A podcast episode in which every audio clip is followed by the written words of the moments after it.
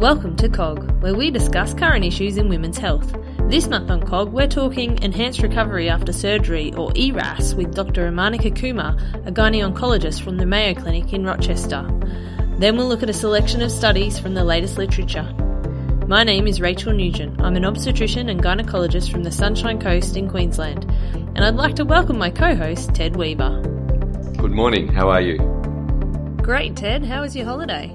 Holiday was fantastic. The Highlands of Scotland are a beautiful place. We're back in regional Australia talking about enhanced recovery after surgery. I think it's really timely that we do this because I think this is something that in Australia is really done fairly poorly. If you really looked at the amount that surgical care adds to our healthcare budget, it's massive. And if we could do things with the enhanced recovery after surgery to ensure that people were Uh, discharged home in a much more timely way, that they avoided prolonged expensive hospitalisation, if we can avoid some of the aspects of our post-operative care that have been shown to cause harm, such as prolonged use of opioid analgesia, I think we'd be doing the community at large a great service, saving our health services a lot of money, probably most importantly, improving patient outcomes, because I think the evidence is really quite compelling. Certainly from the review we've done for this episode, I think healthcare providers really need to start looking or justifying as to why they're not using enhanced recovery after surgery protocols rather than patting themselves on the back for doing it, because it really stacks up to improve patient outcomes, opioid use, less cost, without any uh, significant worsening of readmission rates or complications after surgery. I was thinking about this, why it hasn't been adopted, and I can easily see why it hasn't been adopted, because it involves a significant change of practice and it involves us working in a multidisciplinary team. There are elements here, both preoperatively, intraoperatively and postoperatively, that will require people to make significant changes in the way that they practice. And I would suspect the fact that, that it will involve various members of the healthcare team make changes to practice will be the biggest barrier the adoption of an E R A S strategy. Certainly, Amanika speaks to that when I talk with her. You can't just lead as the surgeon in this intervention. You really need to get your team organised beforehand and make sure everyone's on board before you try and roll out one of these kind of protocols. And not the least part of that, of course, will be managing patient expectations. People always think that if they're coming into hospital, my mother had one of those and she spent five or six days in hospital, therefore I should too. People often view a spell in hospital as a chance to rest and to recover from surgery, when we know that hospitals are dangerous places and nosocomial infections are the least of our problems, with reduction in numbers of effective antibiotics, again being the biggest um, spectre on the medical horizon in my view.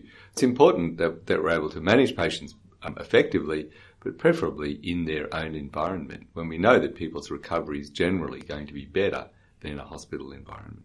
So I think we really need to get proactive in Australia about this issue, because I feel like we're way behind the world in introducing enhanced recovery protocols, particularly for benign gynecological surgery. So I'm really excited to introduce Doctor Amanika Kumar. I had a great chat with her at the A C O G meeting in Texas. And then, of course, as always, we'll follow with Journal Club. Today on C O G, I'm delighted to be joined by Doctor Amanika Kumar from the Mayo Clinic in Rochester, Minnesota. She's a gynecological oncologist there, mm-hmm. uh, and she's very kindly agreed to talk to me about E R A S, or uh, enhanced recovery after surgery. Thanks for joining us on C O G, Amanika. Mm-hmm. Oh, thank you for having us. So the Mayo Clinic was one of the leaders in the development of E R A S in gynecology. How did that come about? Yeah, it's a great question. So um, it actually predated my joining of Mayo Clinic. Um, I joined Mayo Clinic in two thousand thirteen as a fellow and have stayed on as faculty. But prior to that, some um, great leadership, and um, both in my department as well as in other departments in the institution, really started taking a critical eye to how do patients recover from surgery and how do we improve both the patient experience and value in healthcare. And so that started, a lot started actually in our anesthesia department and our colorectal surgery department. And then um, Doctor Sean Dowdy kind of took this on. Um, and in two thousand eleven is when we instituted a formal program and quality improvement program in our department. From what I understand, it took a number of years to get to that point. So the idea was there, I believe, in two thousand eight. Yeah. And to actually get it to the point of an up and running program took about three years to get all the interested stakeholders to get buy-in. Yeah. I mean, I think um, that it was a little bit of an uphill battle, even more so, you know, people, E R A S is like a phrase people know now.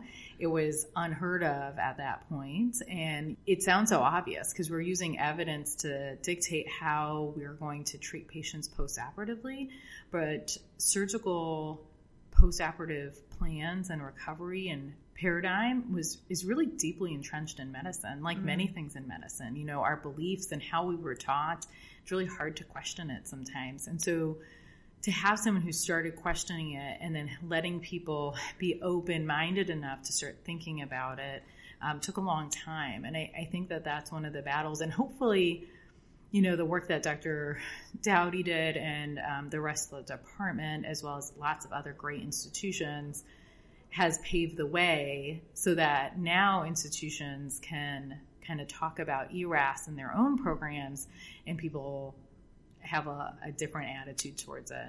I'll come back to that pushing the edge of yeah. what you're comfortable with, because that's certainly uh, been raised at this meeting a couple of times for me, as happens at all good meetings.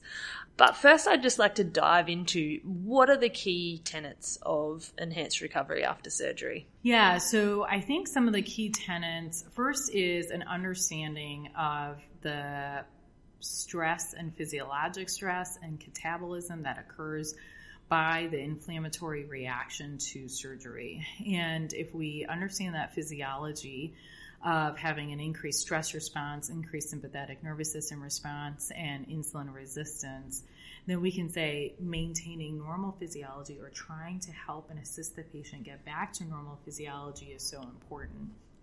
And so that is certainly, um, I think, the underlying biology to why enhanced recovery can make sense. Some of the tenets that I think are the most important have to do with euvolemia. So what we I talk about this a lot, about maintaining a not, not a very restrictive practice, not a very liberal fluid practice, but just right in the middle. And euvolemia is key, and it is part of our pre, intra, and post-operative plan. The second is early ambulation and early post-operative feeding. Um, that sort of bed rest and bowel rest does not have any evidence behind it, and really getting patients up and about and eating um, is important to maintaining nutrition and decreasing the loss of muscle mass. And then finally, um, pain control, you know, adequate pain control, and it's certainly in the setting of the opioid epidemic, being really thoughtful of how do we make sure that we do the best thing for our patients and make sure that they're not in pain, but we're also not having bad side effects from the risk of narcotic addiction. I just want to kind of work through it in a logical manner, because it's quite simple, but there's also a bit to it. It's essentially divided into three phases. So the pre-op phase, the intraoperative phase, and the post-op phase. Mm-hmm. So pre-operatively, you talked today a bit about the management of anxiety in the pre-op setting. How does that look? Yeah. You know, I think a good rule of perioperative care, but also I kind of think in life, is managing expectations. And so, um, you know, we talk about communication within the health system when we're instituting a new program, but I think communication with patients and families is such an important part, and getting patients um, to the best of their capacity and your capacity prepared for surgery through the fears of surgery, but also what to expect post-operatively, you know, um, things like we tell patients why we don't do bowel preps. We tell patients about why we want them to do the preoperative glucose load. We talk to them about our expectation for being out of bed so that on post-op day zero and one, when we're trying to get them out of the bed and they are in pain or they um, are tired, they have heard it before.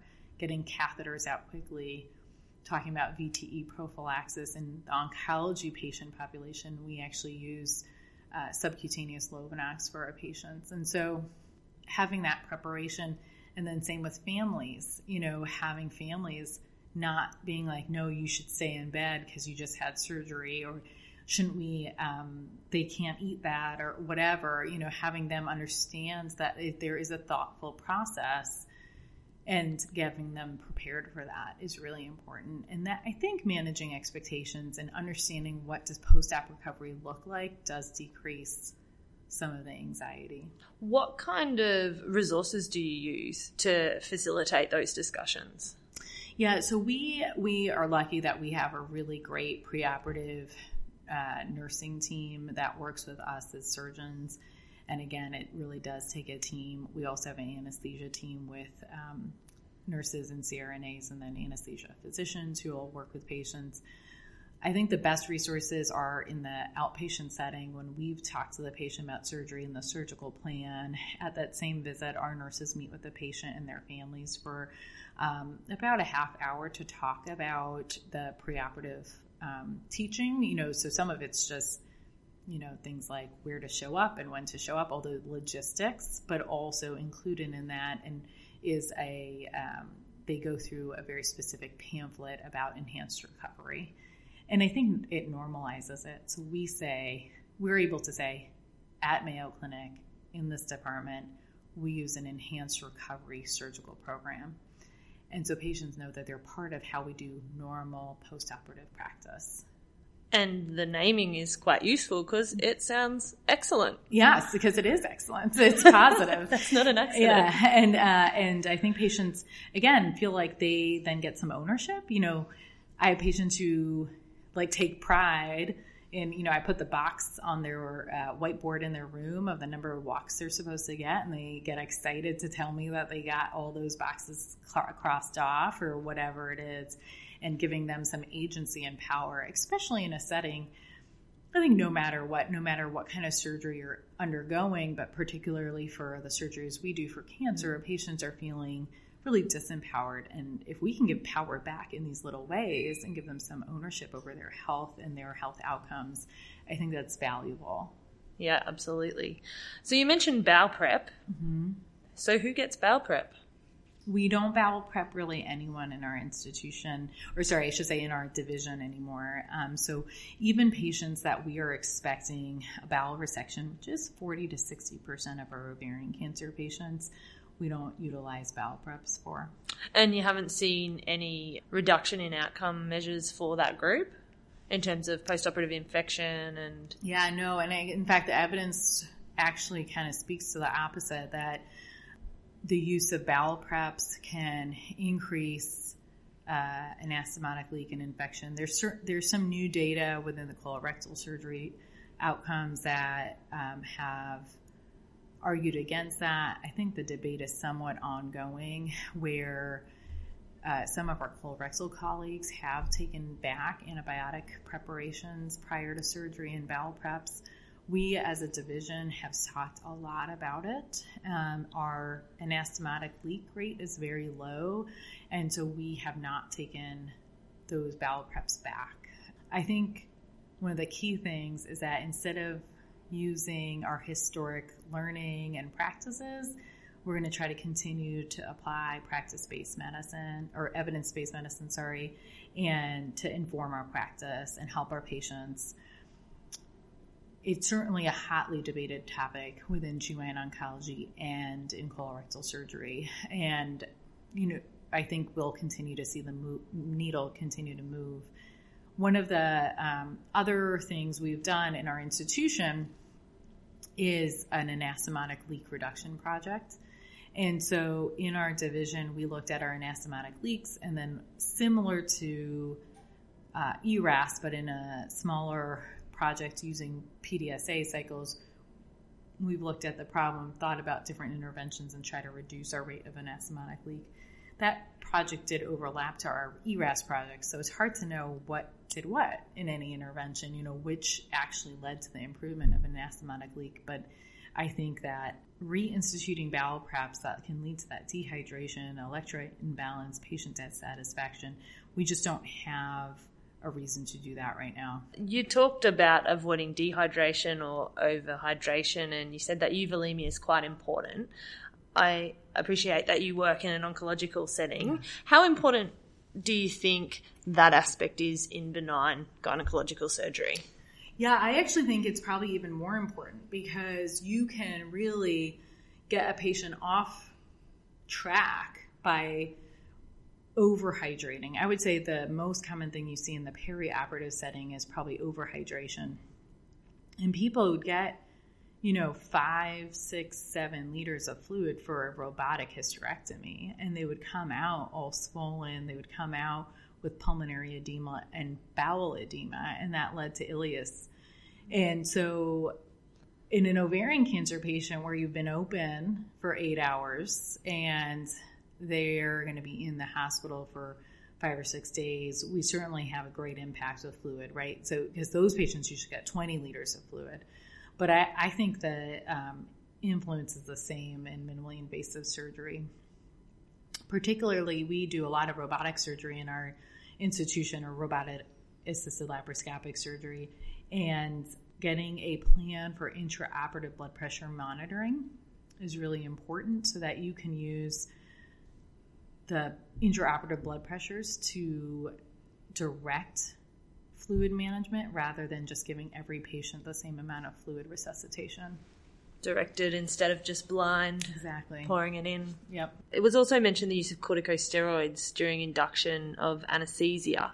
Um, I'm just wondering what benefits that uh, gives to the E R A S protocol. Yeah, I think one of the biggest benefits is an anti-nausea benefit. So we really think about antiemetics from our anesthesiologists and how do we um, decrease postoperative nausea. Our anesthesia group uses routinely two classes of antiemetics for every patient and sometimes up to three or four depending on the patient factors, if, especially patients who have a history of post-op nausea and vomiting.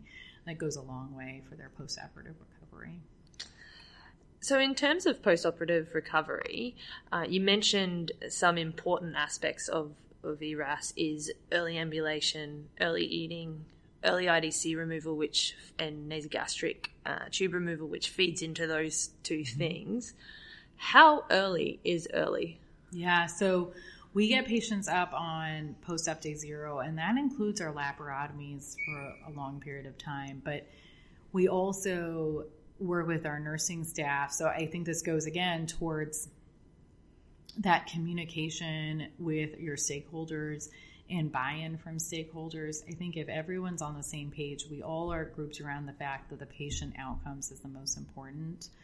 And our we had to work with our nursing staff. Quite frankly, I'm not in the post-op room getting the patient up. And so you can't not listen to what your nursing staff is saying about when someone is ready to get up. What you also have to know is that your nursing staff on the floor and our, your C As on the floor believe in the same concepts and understand the goal of early ambulation, ambulation and why, and that when they say to me, for example, this patient, we tried to get up and we couldn't, I believe them, that that patient wasn't ready. But our goal is within four hours of hitting the bed that they can get up. Um, and sometimes it's just dangling their feet. Sometimes it's just standing at the side of the bed. Sometimes it's taking a walk around the unit. Every patient's a little different.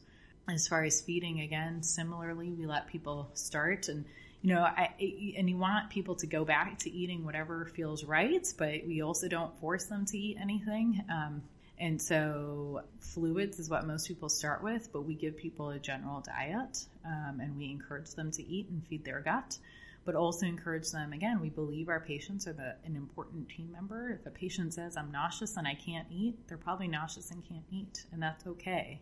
And then catheter removal, I, you know, I mentioned this, um, that to me is one of, it sounds so simple, just take the catheter out. But if you as a surgeon haven't thought about the downstream effects of that, and all the other people who are inter- impacted by the catheter removal, you're going to take that out either too early or too late. And so early, the earliest, the best. We have a process and a workflow that allows us to take a catheter out at the end of surgery in the operating room. That helps us because we know for sure it's out and we don't have to rely on an order to do it. But we also have patients who will hit the floor. We rarely have like a holdup in our P A C U where patients are not able to get into their floor room because there's not room. If you, uh, I mentioned in my other training program, I would, uh, patients sometimes got held up in the postoperative recovery unit because they didn't have room on the floor yet. And, and that postoperative anesthesia recovery unit was just not equipped to take care of getting patients up into the bathroom or doing intermittent catheterization if they had retention. So I think you have to be thoughtful. So a really important aspect of E R A S is analgesia. Hysterectomy is major surgery. It seems fair to prescribe analgesia for that, but E R A S talks about multimodal analgesia and reducing prescription of opioids. Why should we try and decrease opioid prescription? Yeah, I mean, I think that's a great question, and it's important not just for E R A S and bowel recovery, and but also in the setting, again, of the opioid epidemic. So any kind of systemic medication or systemic treatment is going to have effects not just on pain, but are going to have effects on bowel, it's going to have effects on bladder, it's going to have effects on mental capacity, fall risk, of course. That being said, we also have to make sure the needle doesn't swing to not treating postoperative pain. So we, again, as like another sub-quality improvement project within our surgical department, have started doing, you know, so we use multimodal pain um, control. We use Tylenol and N SAIDs. And then we also use Tramadol often, and then opioids, both oral and I V, as needed. And I think key is that those have to be available to patients as needed, but have to be not given liberally and instead be given in, um, you know, an opioid-sparing fashion. And then I also think there's non-narcotic ways, non-medication ways of taking care of pain, such as things like aromatherapy, massage, mindfulness. Uh, those are all practices that are really important. And finally, intraoperative things like um, incision, infiltration with local anesthetic, tap blocks, epidurals, and spinals. Although, like I've said, epidurals can really work against your other uh, E R A S pathway goals. You mentioned at Mayo you've gone away from the use of epidurals. In our division. In gynaecology only. Mm-hmm. And, and gynecology, I should say, in general. Um, not all of, like, for example, our colorectal surgeons still use epidurals quite a bit, but they use spinals more than epidurals, which then are shorter acting. Um, and so for opioids, for example, we assess each patient. We at uh, Mayo, I wasn't involved in the study, but the Department of Surgery did a study looking back at how much opioids were prescribed to patients.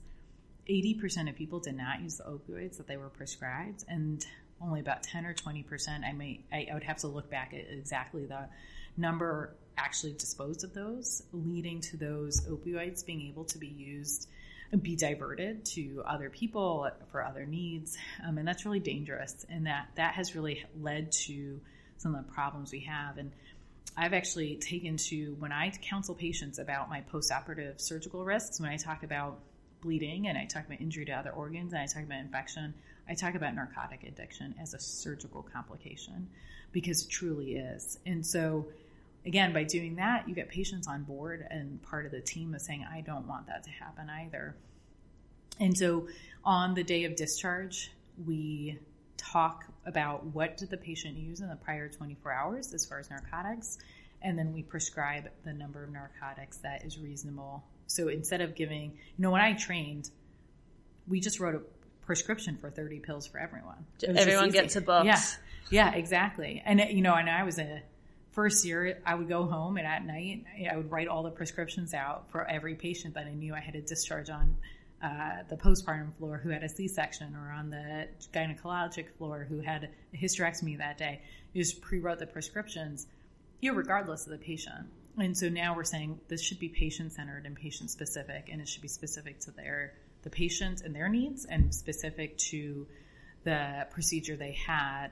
Now, one of the challenges, I think, is the patients who leave the same day, because a fair no- number of gynecologic patients leave the same day. So we have reduced the number of narcotics we give to them, um, and we're actually watching that. So one of the important parts of quality improvement is to look at what is the measure that you're going to look at. You know, how are patients, um, how is the number of narcotics being distributed for those same day discharges? How is that decreased? And then we have this countermeasure. And for that project, again, we're looking at how many people call in needing a second prescription, or how many people call in with inadequate pain control.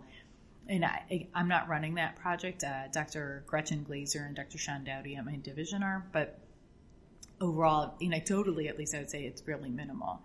And quite frankly, sort of the rule of thumb is if you have someone who went, underwent minimally invasive surgery and they're having more pain than expected, probably want to evaluate them, mm. right? And you so, don't really want to send that home to uh, exactly. eventuate into some kind of major intra-abdominal pathology. Exactly, you know, and just be covering it up with pain meds. So there are patients who need more pain meds, and I think individualizing that is key. You mentioned uh, local anesthetic infiltration, and uh, liposomal bupivacaine uh, has been mentioned several times during this conference. What's its role in post-op pain control? Yeah, so we have found that our patients with undergoing minimally invasive surgery actually use so low, small amount of narcotics. We have actually not used it just because of the cost. But in because it is quite a prohibitive.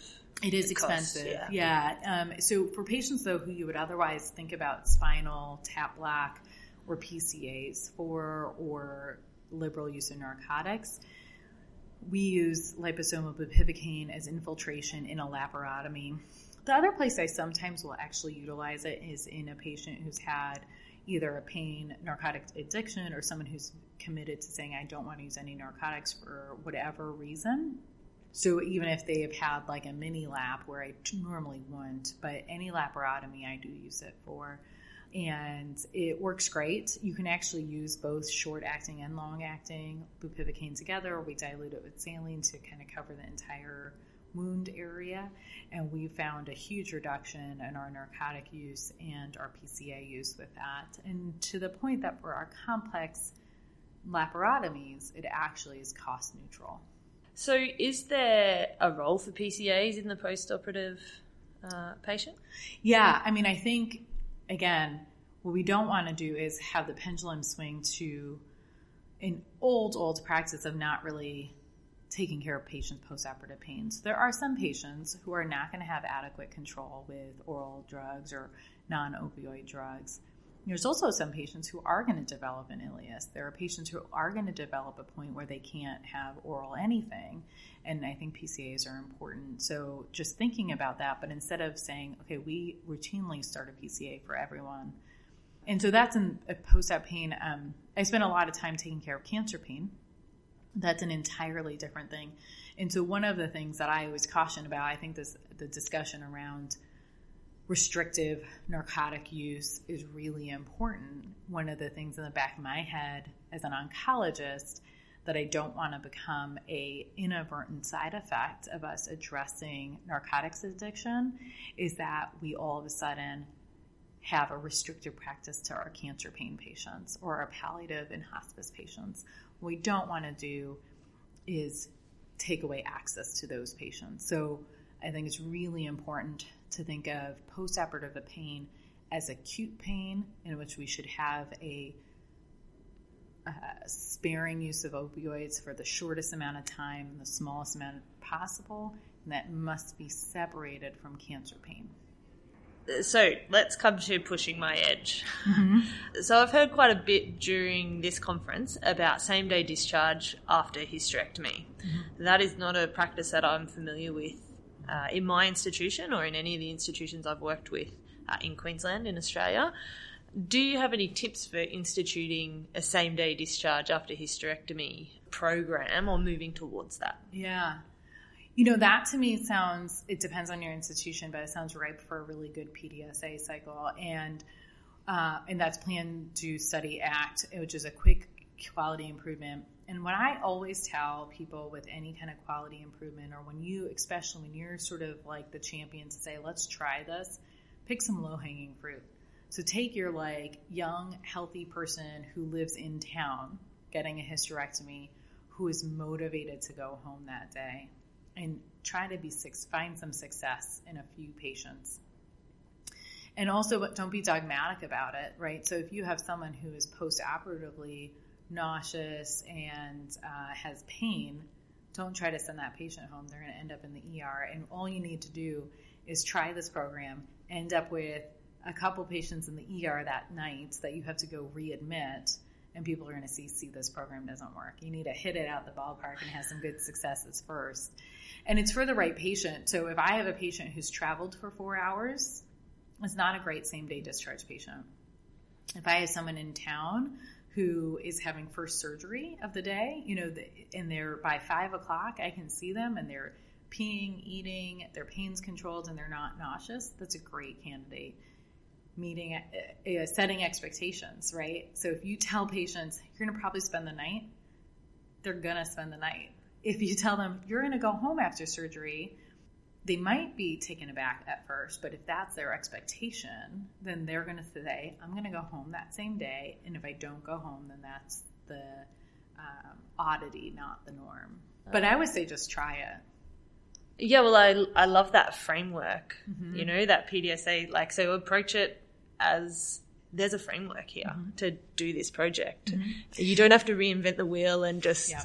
go out on a limb. There's a way to do it and do it well. Yeah, and I think sometimes, like, universally putting in a program like that works, but have your inclusion criteria really strict. You know, don't have patients that, you know, you could say, I'm only going to send my young benign hysterectomies home who are living within thirty miles of our surgical center, as those are the criteria. Mm. I understand E R A S at Mayo has gone through a number of uh, transformations, and you've actually discussed a lot of them mm-hmm. while you've been here. What kind of tools do you use to to affect that progression? So we, uh, you know, I'm lucky to be in an institution that really believes in team medicine, and that has nothing to do with, like, we didn't bring that. Mayo as an institution believes in team-based healthcare. And so it's kind of ripe for team-based change and change management. We also have something called the, our Quality Improvement Academy, where we as providers, as nurses, as allied health staff, all get an opportunity to learn about change management tools, including P D S A, which is Plan, Do, Study, Act, I mentioned, which is just a framework for change management. D M A I C, D M A I C is also another that's define, measure, analyze, improve, and control. And then um, Lean and Six Sigma, again, it comes from change management, really comes from the business world. They're all tools that are just frameworks. We, we're, we happen to be very lucky that we get training in this, but then we also have administrators and also quality-specific people who can help us through projects. Um, and I think that helps us stay on track, you know, utilizing everyone for their expertise. And like I said, communication and then measuring is really important. I think as scientists and physicians, we like to see the data, and we like to say, okay, what did it look like? What did, what was your measure that you looked at? What was the countermeasure? And did we actually affect improvement and not have, you know, something, a bad outcome that we didn't anticipate? And so, and then communicating that back to your stakeholders often is really helpful. So for individuals listening out there thinking they might want to start an E R A S program at their hospital, what's your advice? Yeah, so I think if you want to start one, I would say you should do it for sure. I mean, I think that that we have shown, again, in different surgical subspecialties, certainly in gynecology, different institutions, that it's possible to do, and it does improve patient outcomes. I think the first step is just sitting and thinking about what are, who are the stakeholders in my institution, and who are the stakeholders I can get energized and enthusiastic and committed to this kind of project, and assembling your team of stakeholders. And there's something in quality improvement called a stakeholder analysis. That's basically just exactly what it sounds like, sitting down and saying, who are all the different point people, including administration, anesthesia, nursing teams, schedulers, all sitting around and getting a member of all those, and then really trying to get some buy-in. I think getting institutional and departmental buy-in is really important as well. So if you have this idea and you are in the leadership, great. But if you're not in leadership in your department, in your institution, you know, assembling a team, assembling a plan or what is your goal, and presenting that early and often to your institutional leadership to get their buy-in can is immensely uh, helpful. I was interested to hear the concept of uh, champions. So often projects have one champion, mm-hmm. uh, but consistently the message has been presented that when you're assembling your team, each aspect mm-hmm. uh, needs a champion. Yeah. Because, and it makes sense because you'll get that uh, activation energy. Mm-hmm. When things get tough, you'll support each other through it. But I think that was a really useful yeah. way to frame it. And, you know, I mean, surgeons are the, we're the worst at it, right? If you have someone, an anesthesiologist champion telling you what to do, you're going to listen to it less than if your surgeon colleague tells you what to do, because you think the surgeon understands your perspective and understands where you're coming from and your patients are coming from. And so I think every kind of group and stakeholders is the same way. Thank you so much, Amanika, yeah. for spending some time with me today. I know you've got a busy schedule no, here. No, this is great. I appreciate you joining me on C O G. Yeah, thank you so much. Yeah, thank great. you. So that was Amanika Kumar from the Mayo Clinic in Rochester talking about enhanced recovery after surgery. Next up, Journal Club. And this week on Journal Club, we have three offerings from the latest literature focusing on enhanced recovery after surgery. First offering for Journal Club is from the Journal of Obstetrics and Gynaecology of Canada, and it was published in two thousand eighteen. It's by Alicia Nenzi and her colleagues from Ontario, and their study is called Implementation of Same-Day Discharge Protocol Following Total Laparoscopic Hysterectomy. What do you think our current percentage of same-day discharge is at this institution following laparoscopic hysterectomy? I don't know exactly, but my strong suspicion is that it's zero. Yes, and so I think this has been a real eye-opener for me, looking at, you know, all this information and finding out that in our own hospital on the Sunshine Coast we could certainly do much better by our women. So this was a prospective cohort study of one hundred twenty-nine patients. The primary outcome was length of stay, but they also looked at secondary outcomes like readmission rates and peri-op complications following the implementation of a same-day discharge protocol for T L H. This was prospectively collected data. The control was a retrospective cohort who had T L Hs performed a year prior to the introduction of the same-day discharge protocol. The operations were performed by general gynaecologists, and so they compared the data of the prospectively collected cohort against the retrospective cohort. It was performed over two institutions with eleven of sixteen surgeons uh, participating. So I think it's important to talk about what the protocol was, and as with all ERAS protocols, there's a perioperative phase, an intraoperative phase, and a postoperative phase uh, with follow-up. Again, we stress that ERAS protocols are not just about what happens in the operating theatre, but also what happens before and after surgery, requiring a whole-of-team approach. Rachel, I think at this point it, it's probably reasonable just to give the listenership an idea of what a typical ERAS program might look like. And I think that, as Rachel said, I think that it's important to think that it's not just the, the actual active surgery that, that's important and the post-operative care, it's all the pre-operative workup that goes into the management of the patient.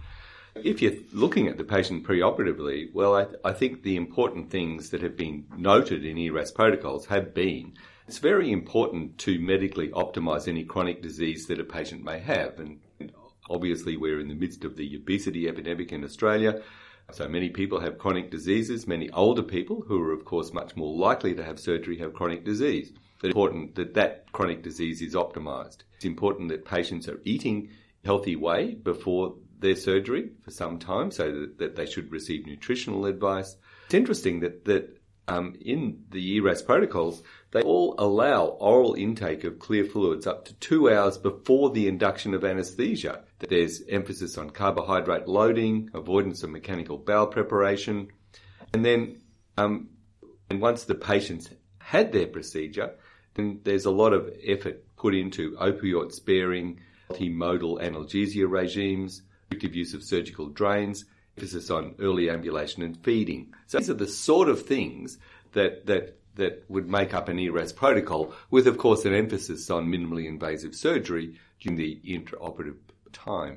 So I think it's important that listeners view this as a continuum, that the patients are identified, that they're prepared, they go through their minimally invasive procedure, and then there's a concerted team effort to manage their pain, manage their post-operative problems, manage their post-operative expectations, and look look at um, early ambulation and, and discharge from hospital with a follow-up program in the home. Yeah, a big part of the protocols is patient education. So patients are educated pre-operatively and then given an information sheet immediately post-operatively with clear instructions about who to call and when to call. In this particular study done in Ontario, there were certain social factors that meant a woman was excluded. To be included, women had to be capable of providing consent, of following medical instructions. Uh, they had to have support at home immediately post-operatively, and they had to be reachable by phone. And they also had to be able to return to hospital if required. So uh, while people are going home the same day, it's important to have capability, of course, for them to return to hospital or to get in touch with the team if they aren't well and there's a problem and they need to come back. Um, so overall, in the pre-implementation group, the post-implementation group, both groups were similar for age, B M I and A S A class. Um, interestingly, before implementation of protocol, seventeen percent of patients were discharged same day, whereas seventy-nine percent of patients were discharged the same day after implementation of the protocol. So this was uh, a resoundingly successful implementation program for these two hospitals. That's a more, more than fourfold increase in same-day discharge. The primary outcome was length of stay, and it was significantly reduced from zero point nine days to zero point two five days. The only significant difference between the two groups was the operating time difference. So in the control group, average operating time was one hundred eighty-five minutes versus the post-E R A S protocol group was one hundred sixty-five minutes. I wonder if that would have some impact on the results, um, given that operating time usually reflects uh, complexity of the case, but I don't think that twenty-minute difference can account for a fourfold increase in same-day discharge. Importantly, when these authors looked at the secondary outcomes, this approach appears to be safe because there's no significant increase in intraoperative complications or admission rates. They also did a patient satisfaction score in the women participating in a post-implementation group, and women overall were very, very satisfied with the care that they received, whether they were discharged same day, day one or day two. So I think this study has a number of strengths. It was conducted by multiple surgeons across multiple facilities in training hospitals. So I think that makes it a very generalisable study for how we approach T L H here in Australia. And another thing to note is that only about three percent of patients declined to participate in this study. So that suggests that this intervention is very acceptable to patients. So overall, I think uh, same-day discharge for T L H is a safe procedure if the correct patients are selected, and it appears it is very achievable with implementation of a protocol. Oh, I agree, and I think it's about getting the team together, developing a protocol, managing patient expectations. Patient education is critical. Also, I think you'd have to do a lot of work in educating the community healthcare providers, general practitioners and so on, who may be the first port of call in the event that the patient has a problem. So I think we'd have to make sure that we had very good protocols in place for what to do should should an emergency situation arise. We need to make sure that there was excellent feedback and clinical handover given back to the, the primary care providers in the community, and that um, there were mechanisms that, that patients knew about, and there was some recognition or understanding that patients had about what warning signs might be. And then, of course, we'd need to be looking at, at an audit of the program, ultimately taking into account, of course, um, um, patient experience as, as part of that audit, I think, because you might think we're doing good, but then patients may have a different view. But overall, I thought I think the study is good, and I agree with you that one of the strengths of the study is that it was done across multiple sites and that it was done in a training hospital, because one of the concerns that we have is that, that if trainees are involved in care, that is, if, if people are getting less than consultant care, that, that will have an impact because trainees inevitably will take longer than consultants in performance of various procedures. You know, the learning curve for a total laparoscopic hysterectomy can be fairly long um, for some practitioners. Take-home message is Uh, this is a team game, and if you want to introduce a protocol like this in your hospital, it's really important to get uh, all the interested stakeholders on board and develop a protocol ever so that you can start improving patient outcomes. I agree. The next study that we looked at is similar, except it was done on cancer patients. The study was entitled The Effective and Enhanced Recovery After Surgery Program on Opioid Use and Patient-Reported Outcomes. It was done at the M D Anderson Hospital from Houston in Texas, and I was very happy to see that one of the authors was Pedro Ramirez, a gynae-oncologist, who was one of the keynote speakers at the Ranskog C I G World Congress in Brisbane in twenty fifteen. And looking at what Pedro and his group have done, it was a study that was very similar in design to the one that Rachel described in the first one, where where they looked at some patients prospectively at what happened and compared them with a retrospective cohort who had been cared for in the days before they had an E R A S protocol. And what they were looking at was really perioperative outcomes with an emphasis on opioid consumption and patient-reported outcomes in the immediate and extended post-operative period. So the study was, was published in the Green Journal in August twenty eighteen. What they did was they had a total cohort of five hundred thirty-three patients. It was cohort one. They participated in the enhanced recovery pathway compared with seventy-four patients who were in the historical control. So these were, were patients that often be treated by laparotomy.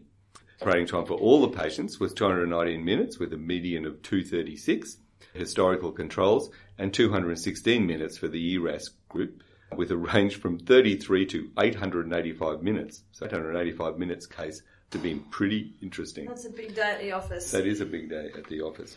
Essentially what they found was that implementation of the E R A S program for patients undergoing open abdominal surgery for gynecological indications can improve patient-recorded outcomes and significantly decrease the rate of intraoperative and postoperative opioid consumption without compromising pain control. And so they found that increasing compliance with individual E R A S protocol elements was associated with reductions in length of stay and other postoperative complications. They also developed high levels of patient satisfaction, which was good, and also high compliance with the E R A S pathway, which they also found decreased length of stay without increasing complications. They felt that this study across, that this study just accorded with the results of other studies across different diseases and procedures and so on. And they really felt that they could manage their oncology patients just as well in an E R A S program as could with the previous model, which was prolonged length of stay. And they also felt that a possible contributing factor to the demonstrated enhancement in recovery for the E R A S patients may be the decrease in opioid use, the effect that that had on patient symptoms recovery. And in their, the population they studied, they demonstrated a striking seventy-two percent reduction in median opioid intake in patients on the E R A S pathway without an increase in patient-reported pain scores. And, it's phenomenal. And they found that sixteen percent of the patients who underwent laparotomy on the E R A S pathway were opioid-free during their hospital stay, the day of surgery up to post-operative day three. They felt that that was a significant reason for their improvement. And they felt that that was important because they, they also noted that patients that receive an opioid prescription after surgery are forty-four percent more likely than people that, that don't use opioids to become long-term opioid users. And we know that this is an immense problem, both in the U S, also here. So I think the the benefits of E R A S are, for me, and what I got out of the study was that this study could be applicable to, in some ways, our sickest patients, that is the, the cancer patients in whom we might expect that they would have a prolonged and often a, a difficult post-operative recovery because of the nature of their surgery.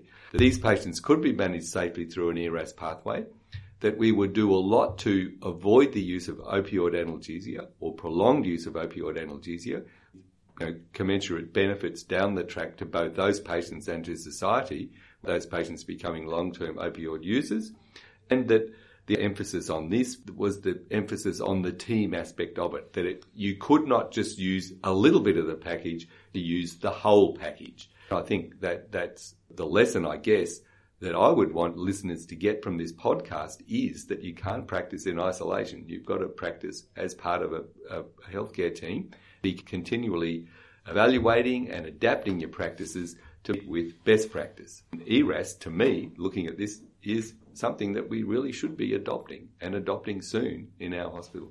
Yeah, absolutely. You mentioned earlier the lack of patient-focused data, and I think uh, this is one of the first studies to fill that gap. So patients reported a reduction in fatigue, a reduction in interference with their ability to walk, and both of these are massive quality of life indicators for women who've just undergone major abdominal surgery, a cancer diagnosis. Um, I was so impressed by that sixteen percent of patients having open surgery, uh, not using any opioids to, to get them through that event. Um, so I completely agree, Ted. It's time to really turn the page on E R A S uh, at our institution, but I think there's lots of institutions like ours around Australia who have not adopted these protocols, and uh, it's really time for us to get moving, and perhaps for some leadership from the college to motivate its membership. This is a big quality of life issue for our patients. Uh, it's a big cost issue, and the outcomes are better, so how can we not be doing it? A take-home message? Or is that the take-home message? I think that is the take-home message. Cool. And we, we, again, it's part of advocacy, I guess, for our patients, that we know this evidence is out there, and so we can either ignore it and not try and in, introduce this sort of program in our institutions, or we can go and advocate for the patients under our care.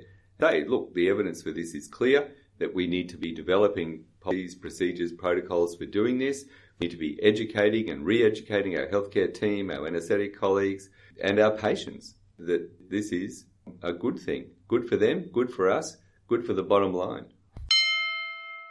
So the third article from Journal Club is from the International Anaesthesia Research Society, published in twenty eighteen, and is entitled Predictors of Admission After the Implementation of an Enhanced Recovery After Surgery Pathway for Minimally Invasive Gynecological Surgery.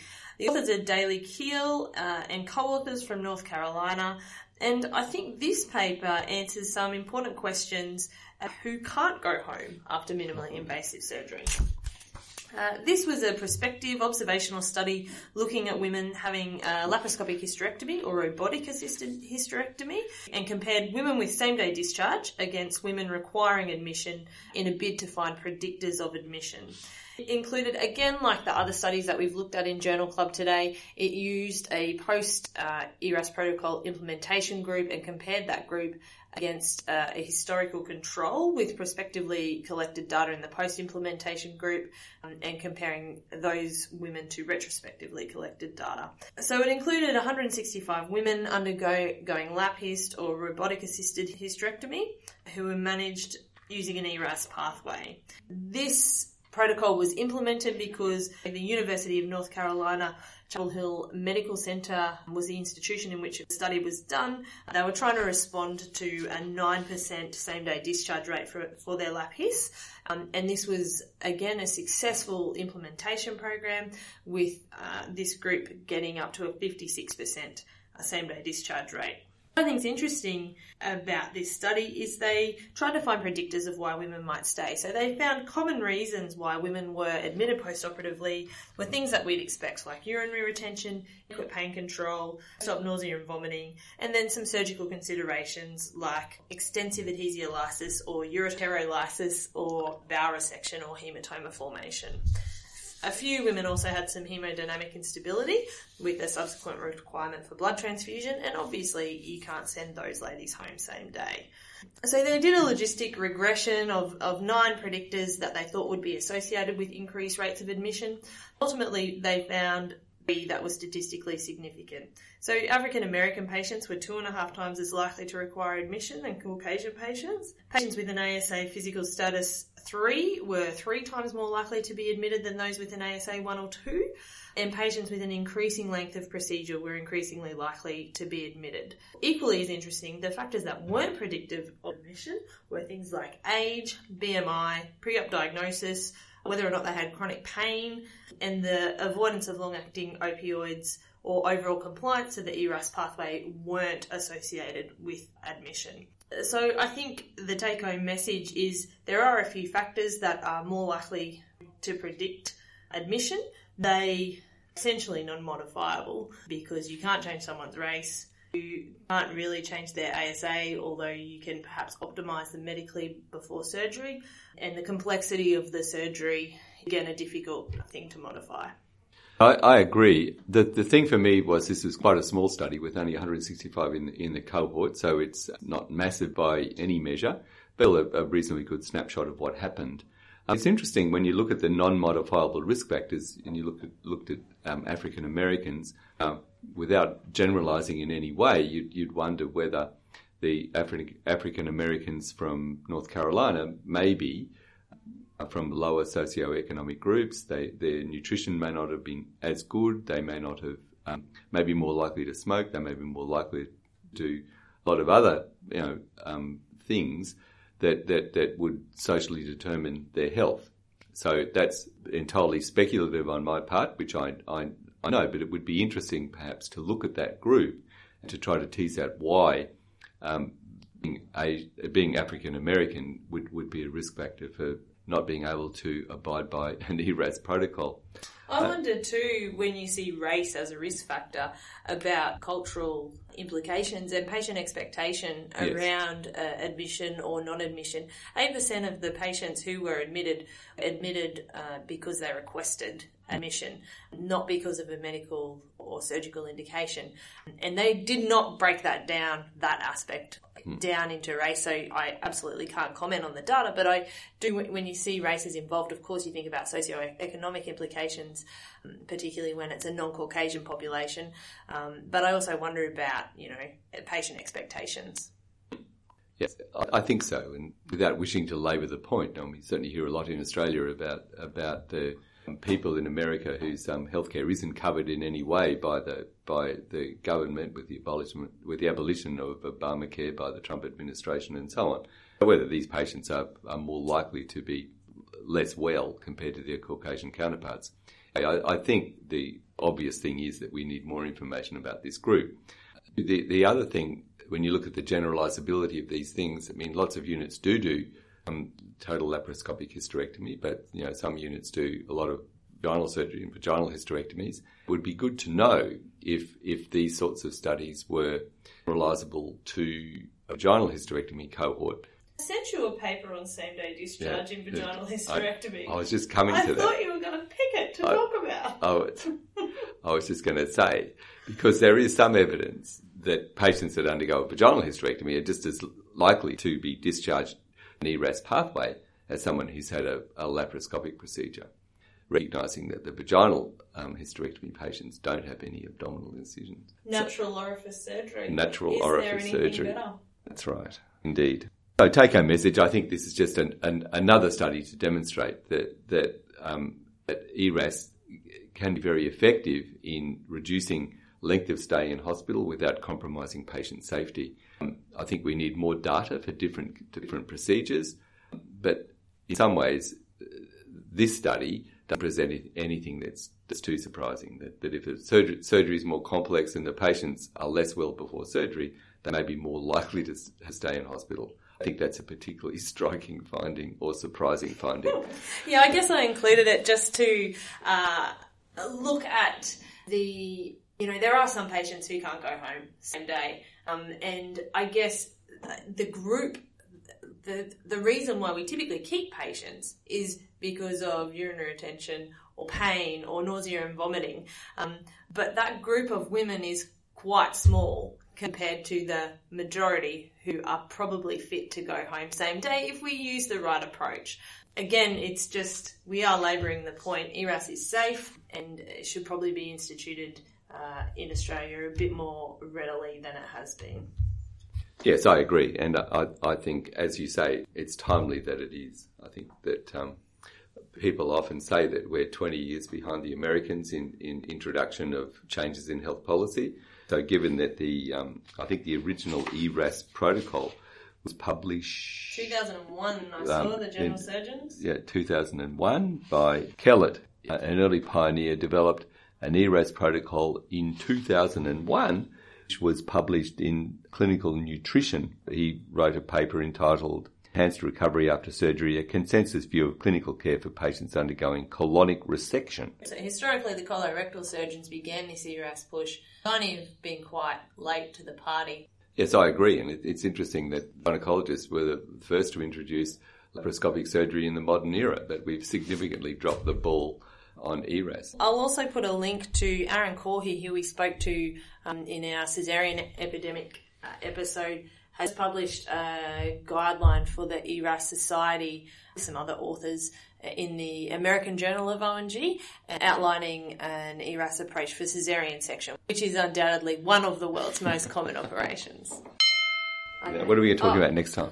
Uh, so, next week on C O G, I am fortunate to catch the tail end of the uh, Aboriginal and Torres Strait Islander Women's Health meeting.